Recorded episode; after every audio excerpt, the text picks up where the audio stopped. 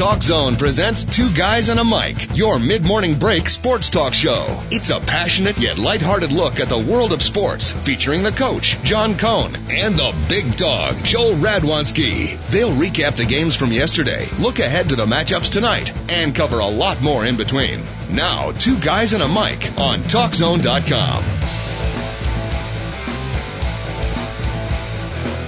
Final football Friday of the year, folks. It started back in the uh, end of August with the opening of the college football season. Here we are on the first weekend of February, and it is indeed our final football Friday. A sad and dramatic moment, but it's right upon us. Super Bowl talk on today's show. We'll uh, play our final Beat the Schmoes as well. Only one game to be played, so we'll have to adjust the rules a little bit. Welcome everybody to the Two Guys at a Mic Show, TalkZone.com.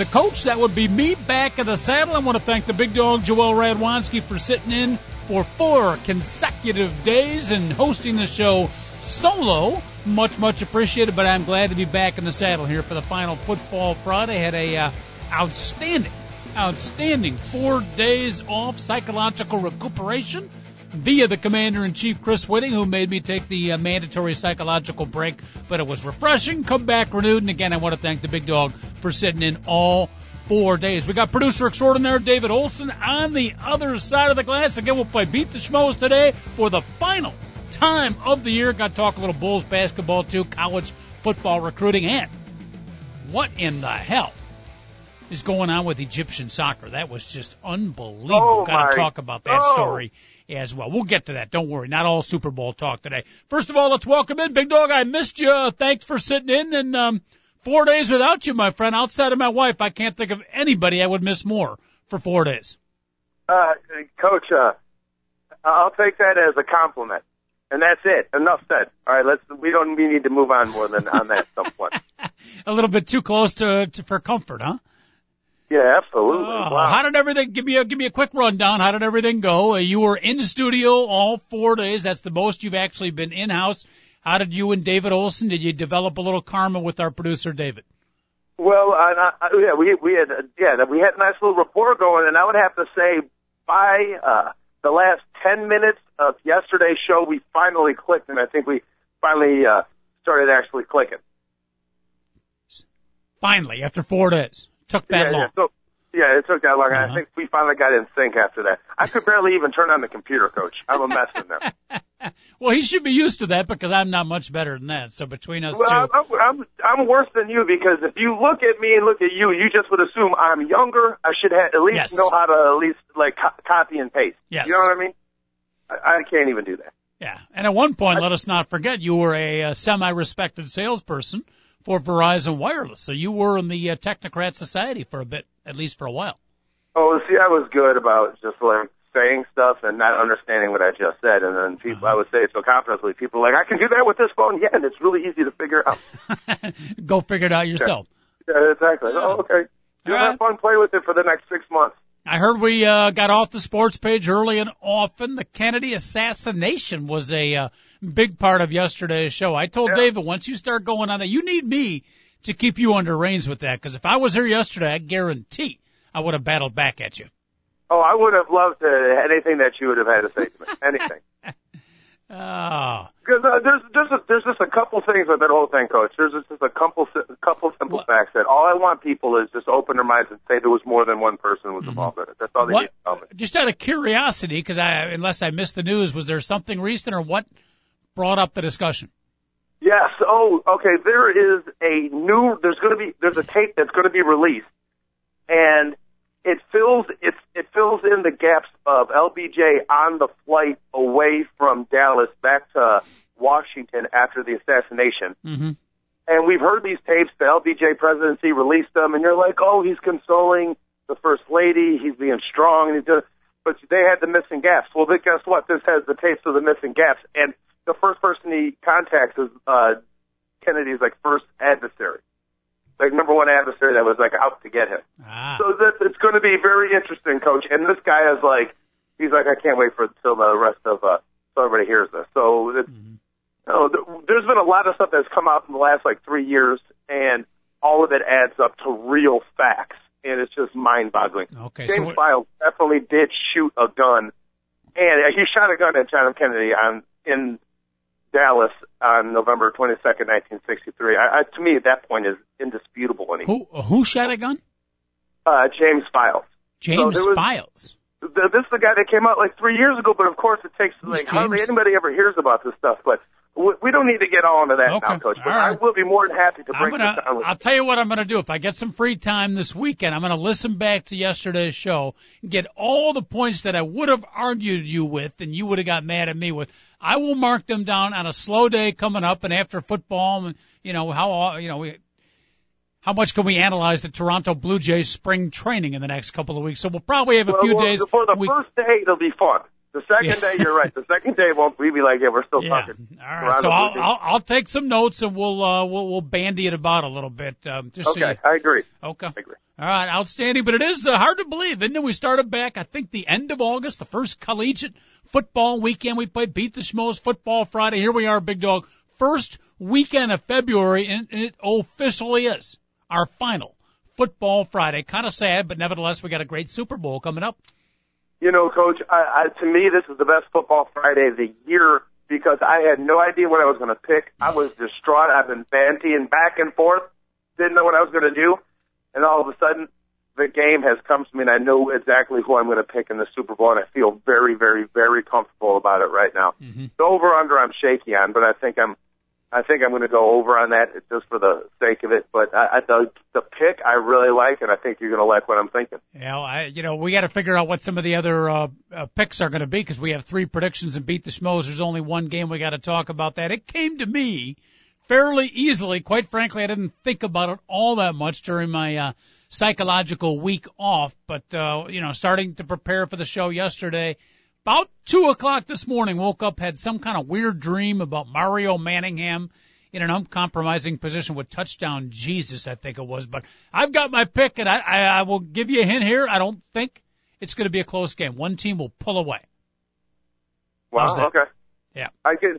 Uh, I can see that happen. It seems like the Patriots always play great games in the Super Bowl, uh, at least during the Tom Brady era. Mhm. Uh, and I, I can't. Okay, we'll see, Coach. That's a that's a bold statement. I I, I cannot see a, a, a team pulling away in this one. I'll really tell you don't. what, you, if you had a dream about Mario uh, Manningham and touchdown Jesus, you might have the same visions as me. Well, you better be careful who's listening, okay? Because there's there's a those are two sects of people: Manningham fans and touchdown Jesus fans. You don't want to get those people riled up. That's right. I'm mixing up a Michigan guy and a Notre Dame guy. Maybe that's why the dream was so disturbing. But uh, we could talk a little bit on college football signings too. A lot of the high school kids signed a couple of days ago. I know you're big into that. We got to get into a little basketball too, but obviously the Patriots and Giants Super Bowl. What is it? Super Bowl 46. That's right, Coach. Okay. So in four years, can you imagine? Hopefully, David Olson, the big dog, the coach, you know, will be together four more years now. When it comes to the 50th anniversary of the Super Bowl, imagine the pageantry. Super Bowl L. Oh, that's right.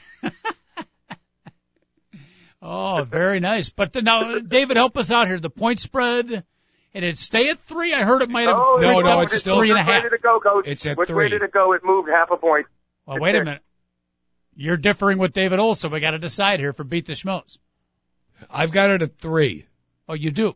Yeah, it's oh, at okay. three. Because uh, uh, just let you know, ESPN is rolling the scroll at two and a half, and I don't know what they based that on at all.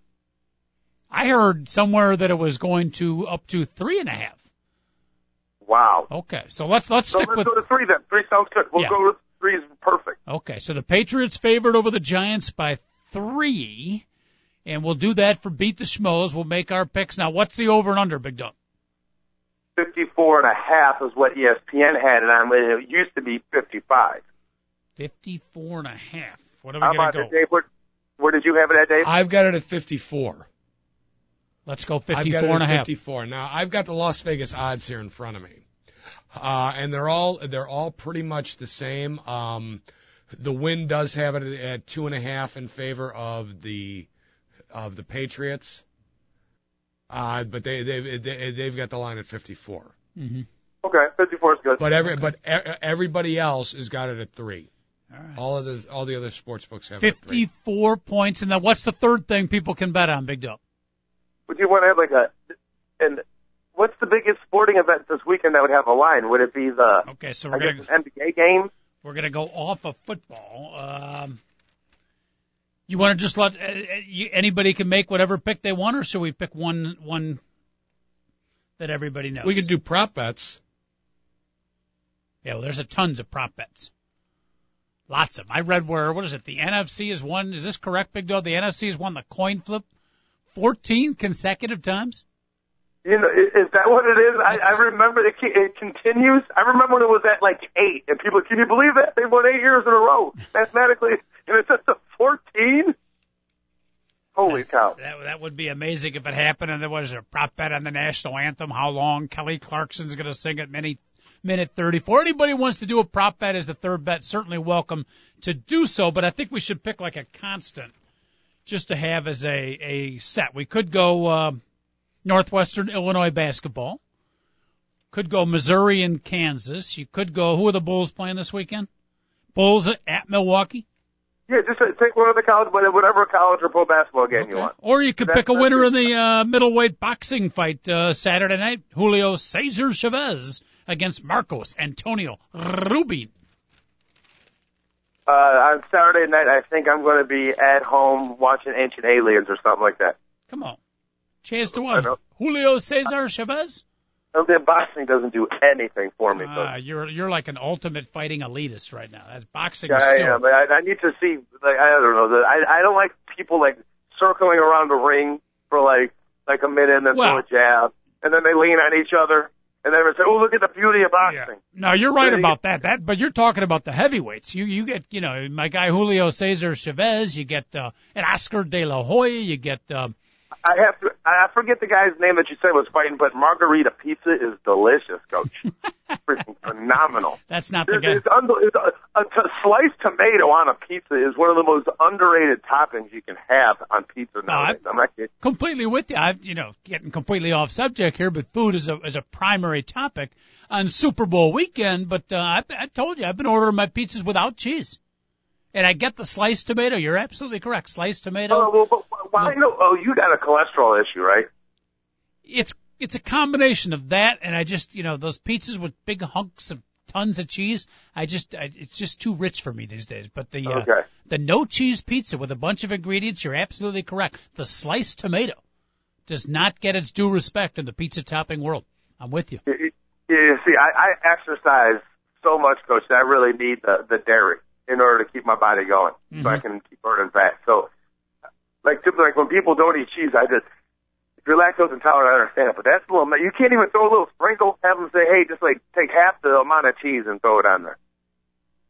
I Yeah, no, I've done that too. I've done that too. You you know, just light on the cheese, but I've I've been going more and more extreme, or even throw a little Parmesan cheese on there. But at any rate, uh, you, you get the general idea. And I, the my gist of bringing it up was to agree with you on the sliced tomato. Big fan. to go to even a, a different thing. I, wa- I worked at a Pizza Hut on the corner of Woodward and 63rd in Downers Grove back in the in the late 80s. And if everybody wants to look this up, this is true. There ended up being a, a drug ring out of this place, Uh-oh. and I didn't realize it at the time when I was working there. So there was a couple of people older than me, like uh, guys that like were always going to work in fast food the rest of their lives, and you know what I mean, were kind of talked down to me just because they were like five years older than me. And I was like, dude, I, I got to play football and go to high school, and I'm like, whatever. But so we'd get these crazy pizza orders that come in like barely no sauce, you know, all kinds of cheese, but like no sauce. It was like totally dry. And I'm like, what's what's up with this pizza, right? so I would. I would start to make, and these guys would come here. You're not smart enough to make that pizza, and kick me out. I'm like, what the heck? Well, I had found out that they were putting their drugs inside of this pizza Wow. after they made it, and they were delivering their drugs Wow. depending on. So people would order these freaking pizzas, and then they would get them for free because the, like the manager knew some. It was just funny. Whenever and when I think of these special order pizzas, so I worked. I had no idea. I was a total unsuspecting, you know, uh, 15 year old kid that was in the middle of like this big drug conspiracy. that's in unbelievable. Grove. So next time someone orders the extra thick crust, you might want to you might want to have some suspicions, huh? Yeah, what type of mushroom did you order on that pizza, son? this, this is no joke, and you, I'm not kidding you. My mom told me before I worked there. She's like, my best friend. I'll leave the names out of his daughter worked there. uh, a couple of years ago, the people that work there were scumbags. Stay away from those people. So I was like, and it was right down the street. I mean, like legitimately, like down the street from my house. It was ideal for a a kid that like went to school and played football and you know was perfect, coach. And I, but I also learned a lot about life. Oh my goodness, there's scams going on everywhere. I learned about 10 million scams working at so that any, place. any place that offers, for instance, the hollowed out pizza pocket, you might want to have some suspicions of.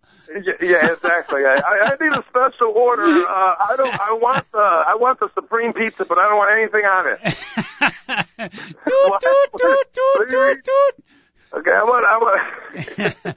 I used to, I, I actually have come full circle on the pizza here because I used to be completely the opposite. Actually, it's not full circle, as my wife reminded me. We had a little mini argument on this. If 360 or full circle is not the correct thing. If it's the opposite, I should say I've come 180, correct? yes. Okay. He's right. I've come 180 on this because I used to be a total cheese guy. As a matter of fact, I used to rate my pizzas, big dog. You know, I, I have many weird things that I do, but I used to have a, what I call the GTCF when I was young, the GTCF, and that was the gook to crust factor.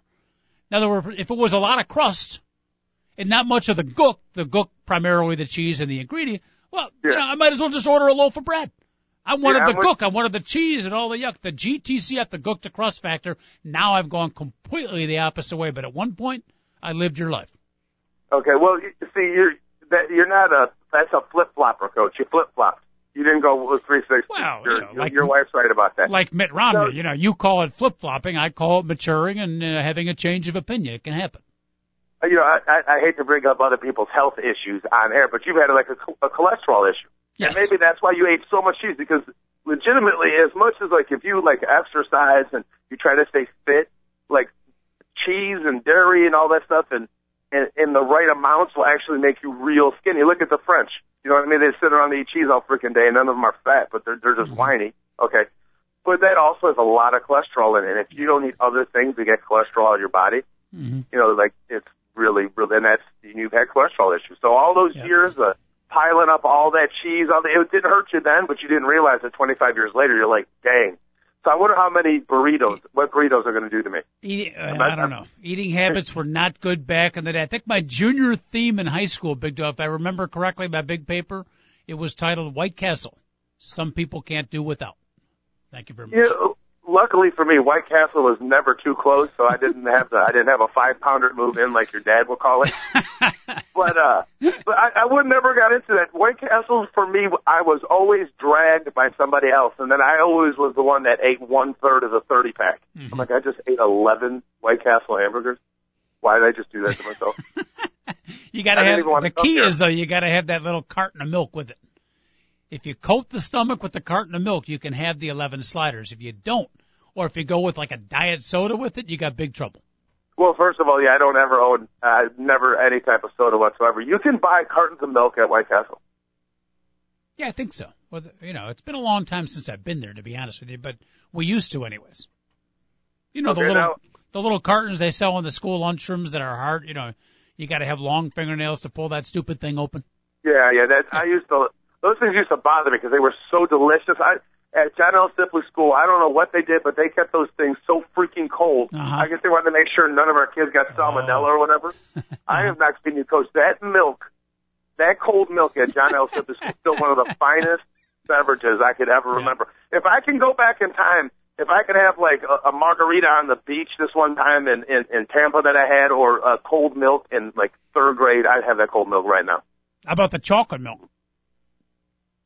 That was that was definitely delicious, Coach. Uh, Yeah. We didn't get that too much in school. My and when it was at my house, that was like the one thing I let my brother have. I typically You know, went we with we the, always fight over food, but I gave him the chocolate milk. Yep, I remember the chocolate milk in the school cafeteria, the Suzy Q, and the uh, uh, Hostess Ding Dongs. I think were very, very popular. Anyway, we're getting way off the track here, Big Doe. I know, we're, P- although food is a major part of the Super Bowl, we'll talk about that. People want to check in, by the way. We haven't thrown out our phone number here. If you want to talk to us about your Super Bowl party, your pizza selections, uh, God forbid, actually make a football prediction or talk about the game itself.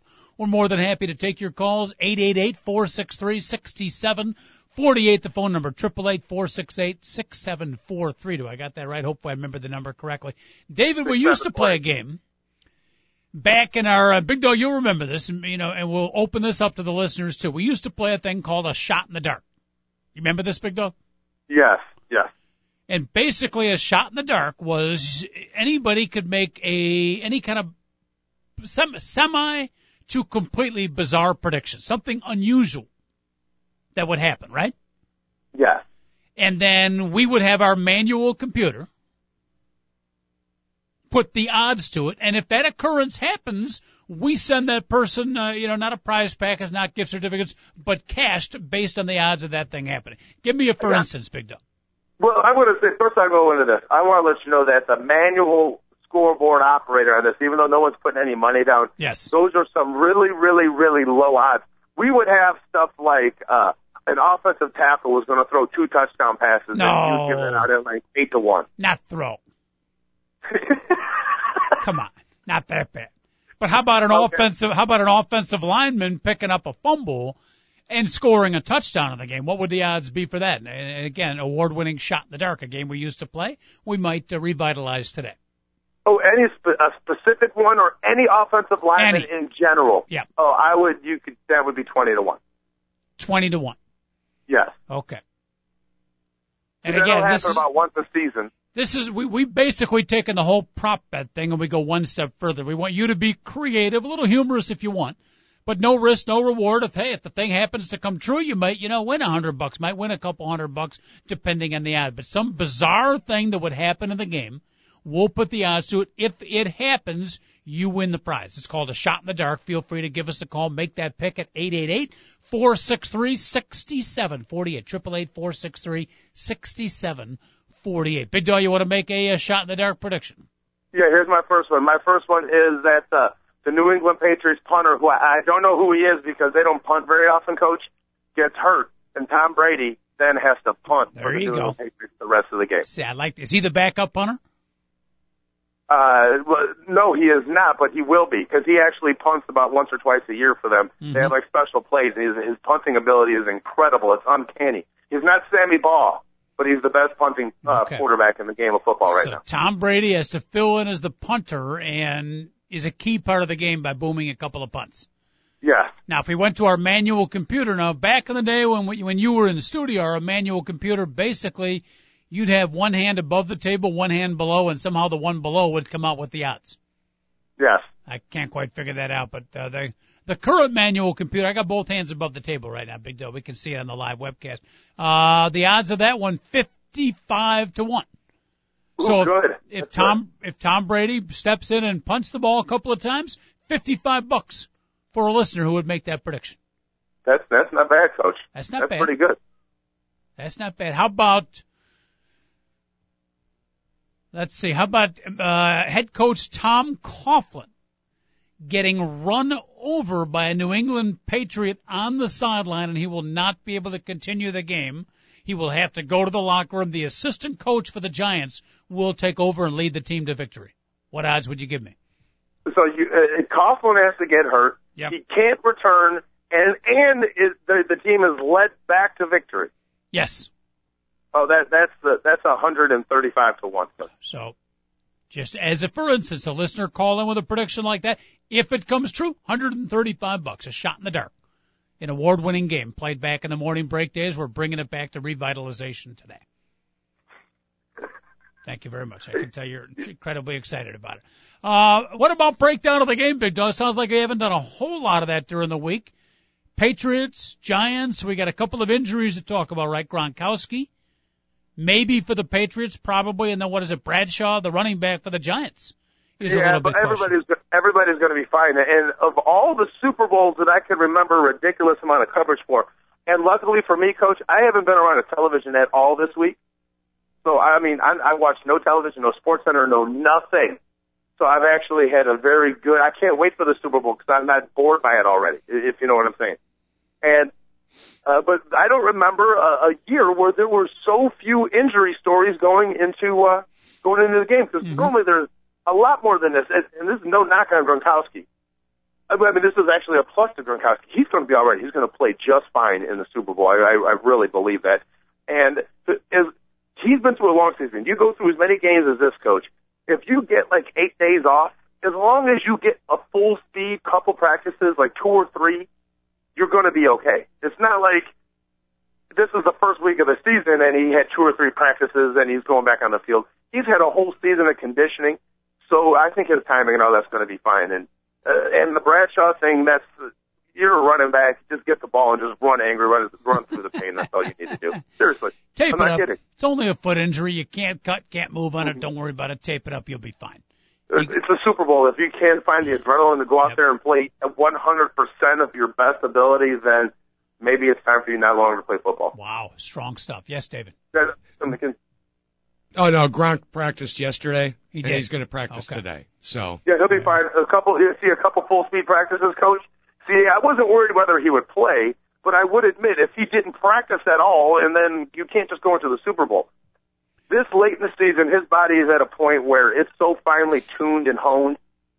He, the, the, this little bit of a layoff is not going to hurt him as long as he gets a couple full. Gron- speed shot in the dark. Shot in the dark. Gronkowski and Hernandez run a crossing pattern in the uh, very complicated schematic pattern of a Bill Belichick. Gronkowski's been out for a while. Messes up. In their crossing pattern, they collide. Both tight ends are out for the game for the New England Patriots. The strength of their team, both tight ends run into each other, neither able to come back. The odds, my friend, a shot in the dark, make sure both hands are above the table. Uh, I'm I'm only going to give that one to one because I don't want anybody making that particular prediction. Why not?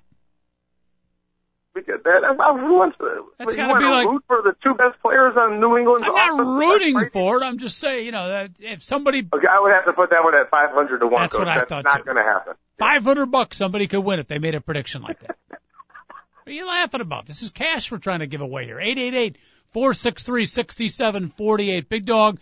Tom Brady's got a lot of weapons to throw to. Wes Welker, uh, Deion, don't call me Cliff Branch, Gronkowski, Hernandez, but everybody's talking about the Giants pass rush. And if they, if they get on Tom Brady, it's been proven in the past. If you hit him a little bit, if you rush him, if you hurry him, it affects their passing game. How do you see that big matchup? The Giant D line against the New England passing game. Uh, you know what?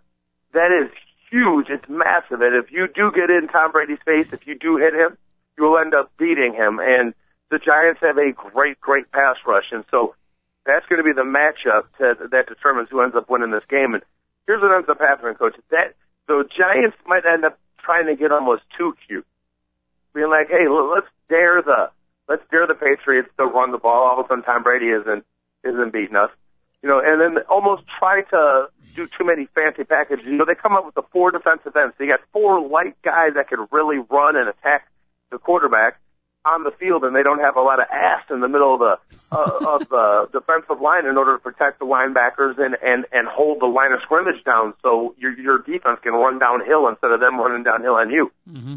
That's going to be so. We're going to see what ends up happening now. I'm going to end up giving my prediction here, but this when you brought that up, that's like the whole key to the game to me. So here's what I see happening, Coach. Imagine this: it's third and eight. The Patriots have the ball, and I'm going to tell you this: the Giants are going to be able to move the ball effectively. They'll be fine. They're going to score somewhere in the mid 20s. Okay, so it's going to be how much the Giants can hold on the Patriots. Well, if it's third and eight, and the Patriots have two receiver, one of them Welker, the other one uh, Deion Branch on the field, and the two tight ends are Hernandez and Gronkowski, and you got BenJarvus, Green Ellis in the backfield. As uh, as an offense, do you feel comfortable enough that you have enough receivers to, you know, get a first down on third and eight? Yes. Yeah, obviously, because you got all you got. Even if you blitz, Hernandez or Gronkowski can stay in and protect, and BenJarvus, Green Ellis can definitely. He's an unbelievably good pass blocking tight end. The Giants have their four defensive ends on the field. Okay, they got a defensive tackle that's 260 pounds. Oh, guess what? They just go no huddle after they converted that third and eight, and all of a sudden they have Gronkowski and Hernandez on the field with BenJarvus, Green Ellis, and you've got five defensive backs and four defensive ends on the field, and they just went no huddle, and Gronkowski is now blocking a cornerback. Hernandez is double teaming on an end. Oh, and and BenJarvus Green Ellis is slamming the ball down your throat. That's exactly what's going to happen. The the Patriots are going to win this game, coach. Mm-hmm. And they're going to and they're going to win it because they have tight ends that could protect Brady. They can run after the catch. They catch everything. Oh, and if the Giants try to do too much, like oh, we're going to do everything we possibly can to get after Brady. Well, if they convert first downs in those situations, all of a sudden you're stuck on the field with a bunch of tiny, fast people, and you have massive tight ends like Hernandez and Gronkowski blocking for BenJarvus Green-Ellis, who's huge too. I mean, this is, uh, all week I didn't know what was happening until I really started thinking about Yeah. That the, the Giants really are going to, I think, try to get, they're going to overthink this coach and get too cute and be like, oh, we have all these great pass rushers. That's that's some solid exit and knowing here, uh, coming from uh, football enthusiast and uh, Kennedy assassination conspiracy theorist, big dog Joel Radwanski joining us on the two guys at a mic show. That's some solid insight, big dog. Let me let me see if I can take your insight one step further, because uh, along with Hernandez and Gronkowski, obviously five guys that very few people know their names of are going to be the keys to the game, and that's the New England Patriot offensive line. Let me ask you this, because you've been in the trenches at the highest levels. Well, almost. Um, we hear scout teams on offense working against the defense. Will the New England Patriots have scout team defenders that will watch tape of each of the Giants' defensive rushers, Peter Paul Pierre and Justin Tuck and Osi Umenyiora, and, and will they try to simulate some of the special moves that each guy does and actually work with that lineman so he can prepare? I mean, does, does scouting get that specified at that level if, if I'm making that You know, Clear what I'm talking about? Coach. Absolutely. I'm going to get into something in a second. How how great being under Bill Belichick is as a player, because how much you learn. But that Belichick didn't come up with that. That's been around for 20 years. I mean, uh, believe it or not, at my level uh, in high school under Pete Ventrelli, I would remember we would watch film and he would talk to the scout teams. I would want you guys to do this. So I could imagine in the NFL, guys that are getting paid, you know, four thousand dollars a week to to remain on a practice squad, that they're watching film and they're supposed to actually participate in practice exactly like those guys on the other teams. Absolutely, 100%, coach. Check this out. The other day, this is the first time anybody believed this happened. But the other day at practice, you know, they get the practice uh, uh, on the Oil Drum Stadium. They actually get a couple practices on the actual Super Bowl field. Well, during the Patriots practice, right when the hour was up, they had a 31 minute break. They all went into the locker room. They sat down and Belichick went over how he wanted everybody to sit in the locker room, where, uh, where like which coaching groups and the coordinators go which what, and then how the whole team would come together and then they break out. So they actually prepared a 31 minute. Mhm. They practiced their halftime. That's So- thorough. You know who used to do that uh, a lot is, is Johnny Wooden, the great UCLA coach. He used to be that detail oriented. You remember the story, Big Dog, how the very first day of practice, hmm the very first thing he would do with the guys, first day of, he he would teach them, especially the freshmen, how to properly tie your shoe. Yes, yes, yes, he did, Coach. I, I love that about John Wooden. Everything. So Belichick has got that wherever everything's detail oriented. This is the way we do it. This is the way we want to do it. And obviously he's got a way of presenting it that doesn't turn off the players. And and the, the players think it's great because if if you say, if anybody else is out there being like, isn't that a little too hands on? Well, every halftime that these guys have played since they've been in the NFL is 12 minutes long, including the NFC and AFC championship game. Mm-hmm. Okay, and then all of a sudden they have 19 extra minutes stored onto a halftime. So it's like two and a half half times instead of one halftime. Your body gets tired. You may lose focus. You may lose energy. Your bodies might start shutting down. Okay? And there have been many Super Bowls that have been won on the first five minutes of the second half because one team was just pulled the pants down of the other team mm-hmm. and we're ready to play. Maybe this doesn't help them at all, but all of a sudden the Patriots are like, hey, we'll be ready come second half. And the Giants are like, why didn't we do that? That's a good idea. Yep. Got to have that regular routine. Just as a complete sideline, I've always struggled as a basketball coach, Big Dog. I've been coaching for many and many years, and I've never been happy with the timeout huddles. I don't, I just have never got one that I really, really like. You know, the typical one where the five guys sit down and the mm-hmm. players are behind the coach. If you watch the players that are behind you, they're, they're not really paying attention. Yeah, that's sad. And you're sad. just, It's just the- the talking to players five. that- Yeah. Well, actually, the players that think they should be in the game aren't paying attention. The Exactly. guys that know they don't belong in the game, but eventually one day are going to be coaching all these other guys, they're the ones actually paying attention. Yeah. But I just never, you know, and then there, everybody's standing up. There's one idea. I, I tried to do it at one time and it wasn't too successful, like football style, where I would be the, like the, where the quarterback stands. And then the five Yeah. starters would be like where the running backs and then the, the rest of the team behind them. So at least you're looking at everybody's faces, but then you got the benches. You got, I just never have found the right formula. And you watch teams do it. I still haven't seen a team I, I still think there's something different out there that teams could do with their with their huddles that would be effective. A total sidelight, but I just thought I would mention that because it goes along with the Bill Belichick uh, halftime locker room thing. Well, no, no, no. I, I like that, Coach. I, I like what you're thinking, and and there's a lot to be said about that. Now, there's been innovators in sports, Coach. You know, we had like you know like Tex Winter with the triangle offense. Yep. You know, maybe one day you can actually be the innovator of a basketball huddle, and you they you could drive all around the country. right in, they would invite you to Indiana immediately. You would know every back road to Indiana before you would know it, and those coaches would implement it I could go to go to coaching clinics, and uh, you know my session would be on the basketball huddle. That's it, just the huddle. Oh goodness! Eight eight eight four six three sixty seven forty eight. Shot in the dark, big dog. Shot in the dark. The punter, the punter on either team goes back and fakes the punt, makes a pass. The pass on the fake punt is intercepted and returned for a touchdown. Shot in the dark. Both hands above the table. Manual computer, please. What odds you giving me? Um, I'm going to have to say that one is 75 to 1. That's it. hmm Seventy-five. That's about a 1 in a 75 games. Oh, then maybe even, yeah, it should be more than that. I'd say it's about one in two hundred. Okay, I'll say 200. I'll give you 200 on that one. Okay. Anybody calls it for that one? Uh, now I'm one lowballing all the all the appraisals. Last you used to lowball them. Now I'm the one Yeah. lowballing. Uh, Remember, it's not your money that's going out, so feel free to highball.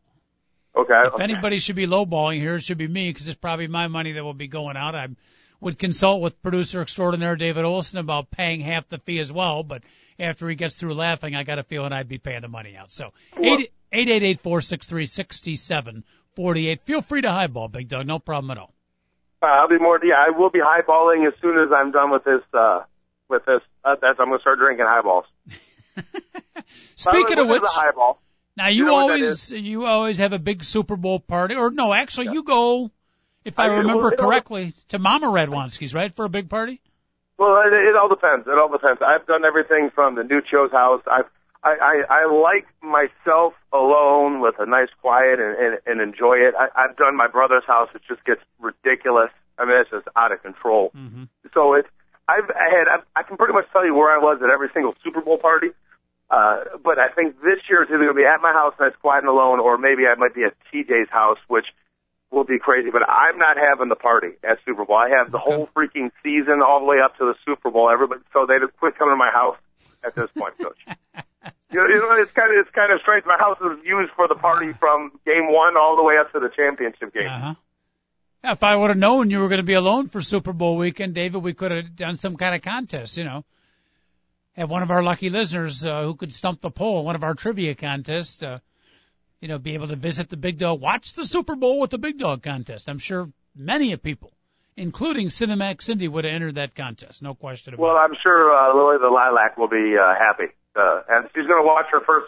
Well, not her first football game, but one of her first football games from start to finish. Mhm.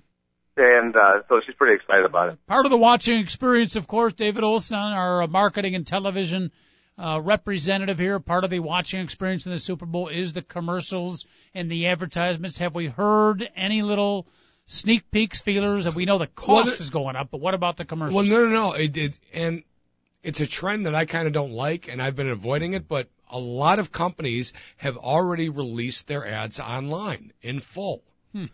So, like for example, uh, the return of Ferris Bueller in a Honda ad that's been up all week.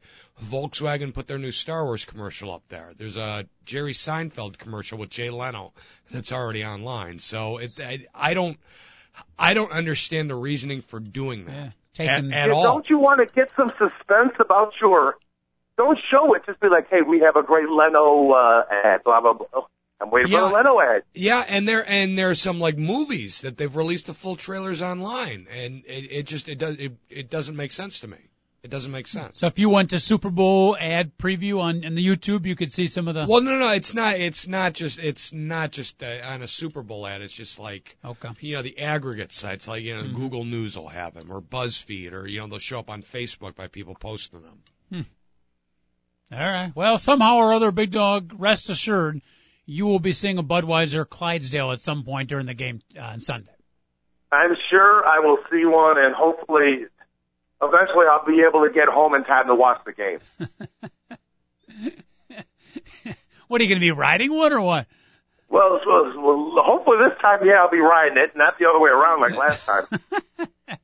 Uh, save a horse, ride a cowboy. Thank you very much. yeah, that's the truth. All right, so uh, let's make some beat the Schmoes football predictions. Again, you want to send your picks in via the email. You can do it at Mike Two Guys AOL dot com or give us a call eight eight eight four six three sixty seven forty eight. Big Dog, I tried to total the beat the Schmoes football. The best I have is you right now at forty and twenty five. An amazing record against the point spread. David Olson at 38 and 23, which doesn't completely compute unless David missed some picks. But the bottom line is the two of you. No, no, no, no, no, no. The numbers don't compute because he should have two more games than me because I had Right. two pushes throughout the year. So whatever the totals are, I should have two Right. less games. And I am. You had me over 60% and uh, well over 60%, coach. And I, if I remember right, I think I am at like 60.1 or 59.9 going. So those numbers are not correct. As much as I would like to say, I think I'm 40 and 25. I might be, but I, you do, you do not have those numbers. Can't be right because Dave should have two more games than I do. Uh, all right, we'll we'll re-add them up again. I think they might be. Okay. But at any rate, the point I was trying to bring up is that we'll double check and come out with the final um, numbers on Monday. The key is you and David Olson both have had remarkable years among the top two or three we've ever had on Beat the Schmo. But you're both in a little competition here. Whoever does the best might be able to pull away from the pack. The two of you are, are uh, if not dead tied, nearly tied. So a little pressure on the picks for both of you. Yeah, I, I've had a couple real good weeks in a row. That's why I started gaining on Dave, who was way out early on in the year. Mm-hmm. Uh, but I really wish I, could, I knew. Uh, you need to. You, you're going to have to figure out the actual totals and let me know because I just want to finish above 60% for the year because I've only ever done that one other time since we've been doing beat the schmoes. Coach. We So do know, do amazingly, out of the last nine weeks, you have uh, had a winning record again, folks, versus the point spread. Eight out of the last nine weeks, pretty darn impressive. And by the way, these are during the playoff games and the bowl season. Yes. I want to remind that uh, these were playoff and bowl picks. Well, you're the kind of guy, Big Dog. When the stage is bigger, that's when you perform best. I, I asked, uh, you, you're, I know you're making fun of me, but it's true, Coach. Hey, by the way, speaking of stages, we still have to get it uh, all the uh, uh, you know T's crossed, the I's dotted, whatever the expression might be. But speaking of big stages, you big dog, with my assistance, and I'm emphasizing my assistance, it's your show. Uh, we'll be on stage next Sunday. Next Sunday at uh, a fine establishment in Niles, the Players Club, uh, uh, the Playbook. I'm sorry, not the Players Club. The Playbook uh, will be appearing, I believe, at seven o'clock at night a little sports night at the Players Club with the big dog and the coach. So you'll have a chance to prove yourself on the big stage. Okay, Coach. You know, I got a couple ten rides. Okay, I'm gonna we're gonna have to come up next week after the Super Bowl and plan this out a little bit. Okay, not a long day, just like you know, like hour or two. We'll figure out what we'll do. I think it'll be pretty good.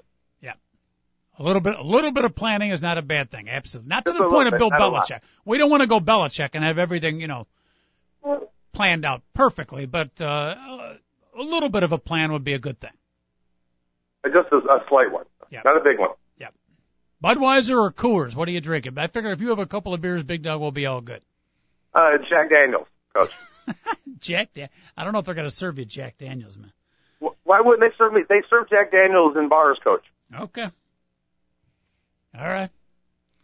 I didn't I didn't know you had moved on from beer. Now you become an alcohol you elitist too. I'm realize that for the last, for like the last five years, I typically drink Jack Daniels on the rocks or Jameson. I Mhm. like that too. Okay. Little maker's mark maybe? Continue. What's that? Little maker's mark we could get for you? Oh, yeah, if you want me to drink Maker's Mark, I'll be more than happy to take another step up, one more rung up the ladder, Coach. You got some Dewar's 12. I'll be more than happy to sip on that while we're doing this. All right. Beat the Schmoes, uh, 888-463-6748. Big Dog, Joel Radwanski, eight of the last nine weeks, a chance to finish with one of the finest records ever. We're picking the over and under at 54, the point spread at three, and then you can pick any other game, college basketball game, football game, a prop bet, uh, boxing match, whatever you want for, for game number three, okay? Okay, what is Illinois and uh, Northwestern? I don't know what it is, but we're going to say Illinois eight. Okay, what about Missouri and Kansas? Where, where's the game at? I have no idea, Coach. All right, hold on. Oh, hold on, my friend. Kansas at Missouri. We're going to go. Um, Missouri is the three-point favorite there, so you can get I'll- Kansas I'll plus take- three. I'll take Missouri minus the three. Mizzou minus three. I will take more than 54 points scored in Super Bowl 46, Over on 54. and then I will take the New England Patriots minus three, and they will win. Paint a picture. And How do you will- how do you they see will it? cover the spread. They'll cover it, no problem, Coach. It'll be 31-27. Okay. You see him pull it away. Is there paint a picture? What I mean, you already talked a little bit about how you think uh, the Patriot running game is going to be able to be established, and that going to be one of the keys to the game. I see the Giants being able to hold on and keeping it like stay in the game most of the way, but at the end, it's just the Patriots are going to just be too much, too efficient on offense, and uh, a nine and seven team will not win the Super Bowl for the first time. Okay. David Olson, producer extraordinaire, ladies and gentlemen, with one of the, also one of the finest records, and only his second year of competing after a dismal rookie year. You've heard of the sophomore jinx. David did it the other way around. He had the freshman jinx, not very good and beat the schmoes this year as a sophomore. Second year player has had a phenomenal record, and we'll see if he can finish on a positive note. I am also going to take the Patriots to win and cover, but I will take the under. And uh, I got to find another thing. Uh, and I'll take the Clippers over the Bullets tomorrow night. Uh, Bucks. I think it's the Bucks. Oh, the, uh, all right, the clip, uh, the Clippers over the what, what what are Washington called now? The uh, The Wizards. They're the the Wizards. Yeah, I'll take the Clippers over the Wizards All right. tomorrow. Any team playing, that you got to give up like 46 points, David. wow. You know the team that's really not much of a joke. You almost have to give them 46 points is Michael Jordan and Charlotte Bobcats. They have Yeah, just based on the score, they just quit playing Big Dog. They, yeah, they're bad. When is Jordan? I mean, Jordan. People just can't have him associated with the organization anymore. So, by the way, their best player, their leading scorer, is averaging 15 points a game, which is got to be the lowest of any NBA team. That's, Is he's now out for like four weeks? Uh, Ouch. Gerald Henderson. Gerald Henderson was their number one player, coach. No, I, no knock on Gerald Henderson, but wow, that's a, that that organization has no talent. My goodness, they traded Gerald Wallace. Why would that team trade Gerald Wallace? That guy, all he did was rebound, defend, steal passes, block shots. Gerald Wallace played against every team like he played against the Bulls. He'd be a first team All Pro. He always played uh, extremely well against our beloved Bull. Yeah, he did. I hate to do it to you guys. I'm beat the schmoes. I hate to do it, but I think New England's going to win, and I think they will Uh-oh. win big. I do not think it's going to be a close game. I'm picking something like 28 to 10, maybe 34 to 10. The Patriots pull away as the game goes on. Celebration and company for Tom Brady. Uh, I will take the under also in that game. So New England, I think the Patriot defense, 54. So if it goes, uh, yeah, 34 to 10, something like that, I will go with the under. And I am going to take Illinois. I hate to do it. I hate to do it, but I think I'm going to take Illinois over Northwestern and give up the eight point. That game is at Illinois, right, Big Dog? Yeah, yeah, it is, Coach. It, it, the one thing you haven't seen Illinois play too much this year, they tend to play. Every one of their games comes down to the wire. So I didn't want to. That's that would have been a great one for you to take Northwestern if they're getting eight points. Yeah, the bottom line is, and, you know, Northwestern's struggling in the Big Ten. You look at basically with the injuries they've got now, they're basically playing with six players, Northwestern. Illinois, Big Dog.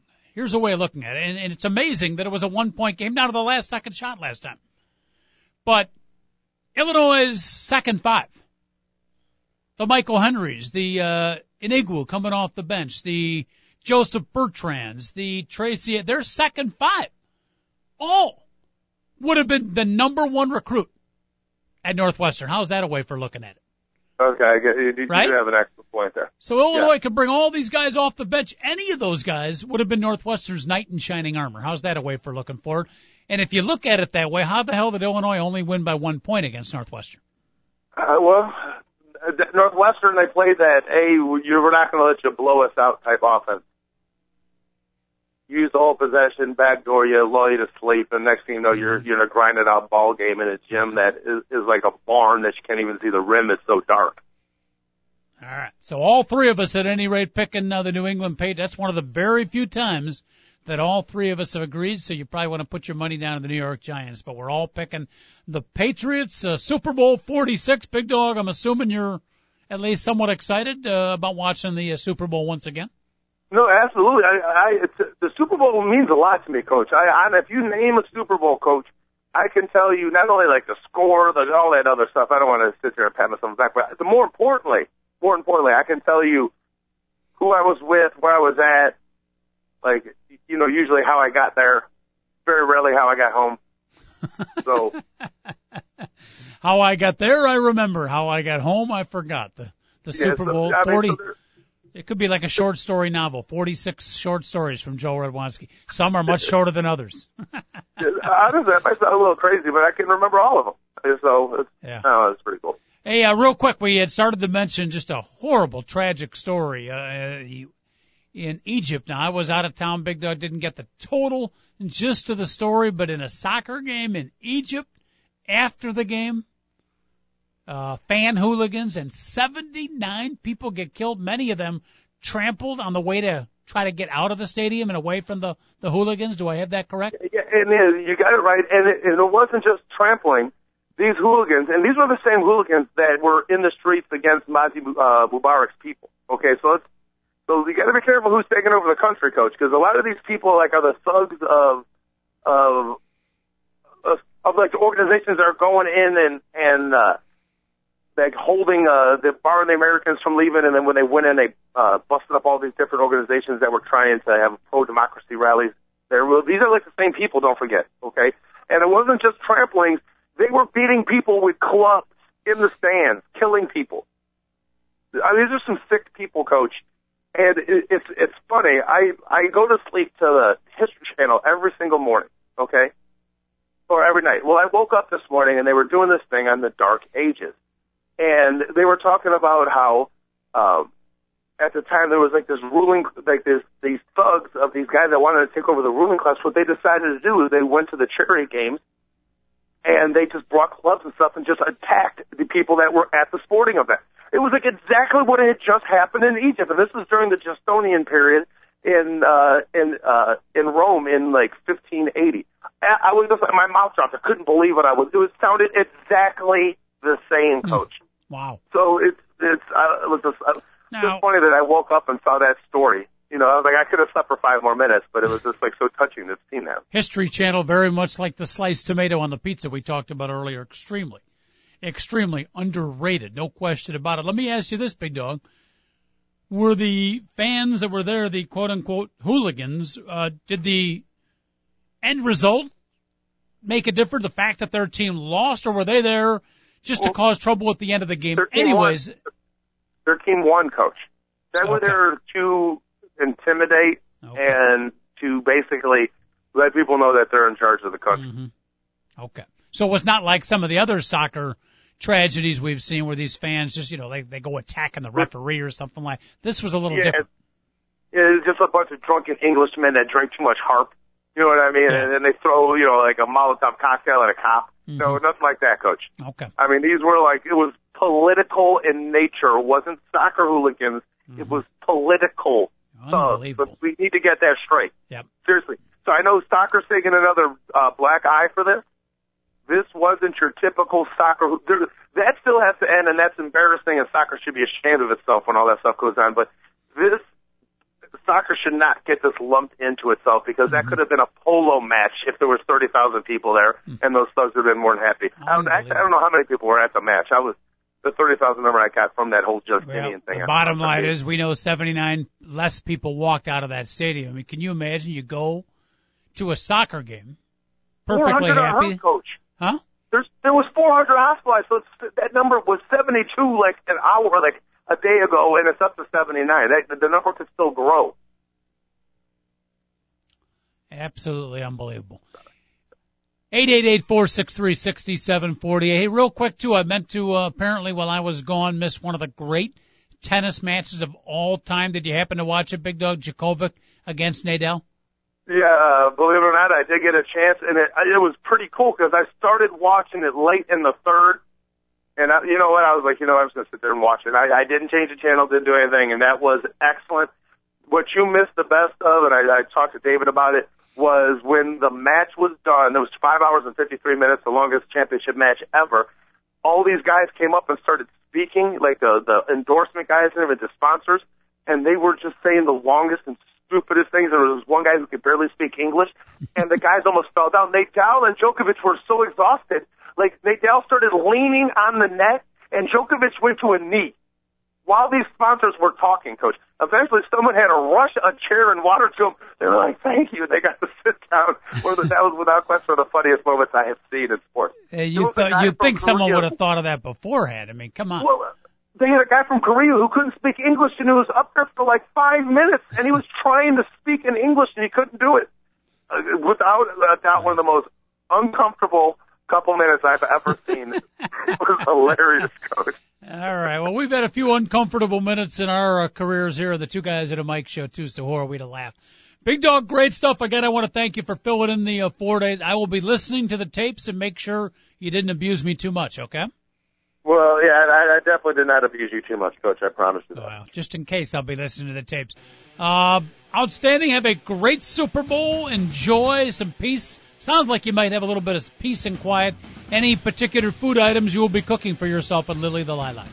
Uh, well, she, I, I always tell her, hey, if you ever come to my house, you know, I'll cook for you. She doesn't realize that I, I, that's not what I was talking about. She'll be cooking. So whatever she cooks for me, coach. Ah, your special chili not on the docket this year, huh? Oh, I know, but yeah, yes, I guess it will be. I'll make that, coach. All right, big dog. Enjoy. We'll uh, reanalyze the game on Monday, okay? See you on Monday, everyone. Ah, beautiful. For David Olson, for the coach, John Cole, want to thank everybody for listening. TalkZone.com. Two guys and a mic. Have a great weekend, everybody. Enjoy the Super Bowl. We'll see you Monday at 10. Don't be late.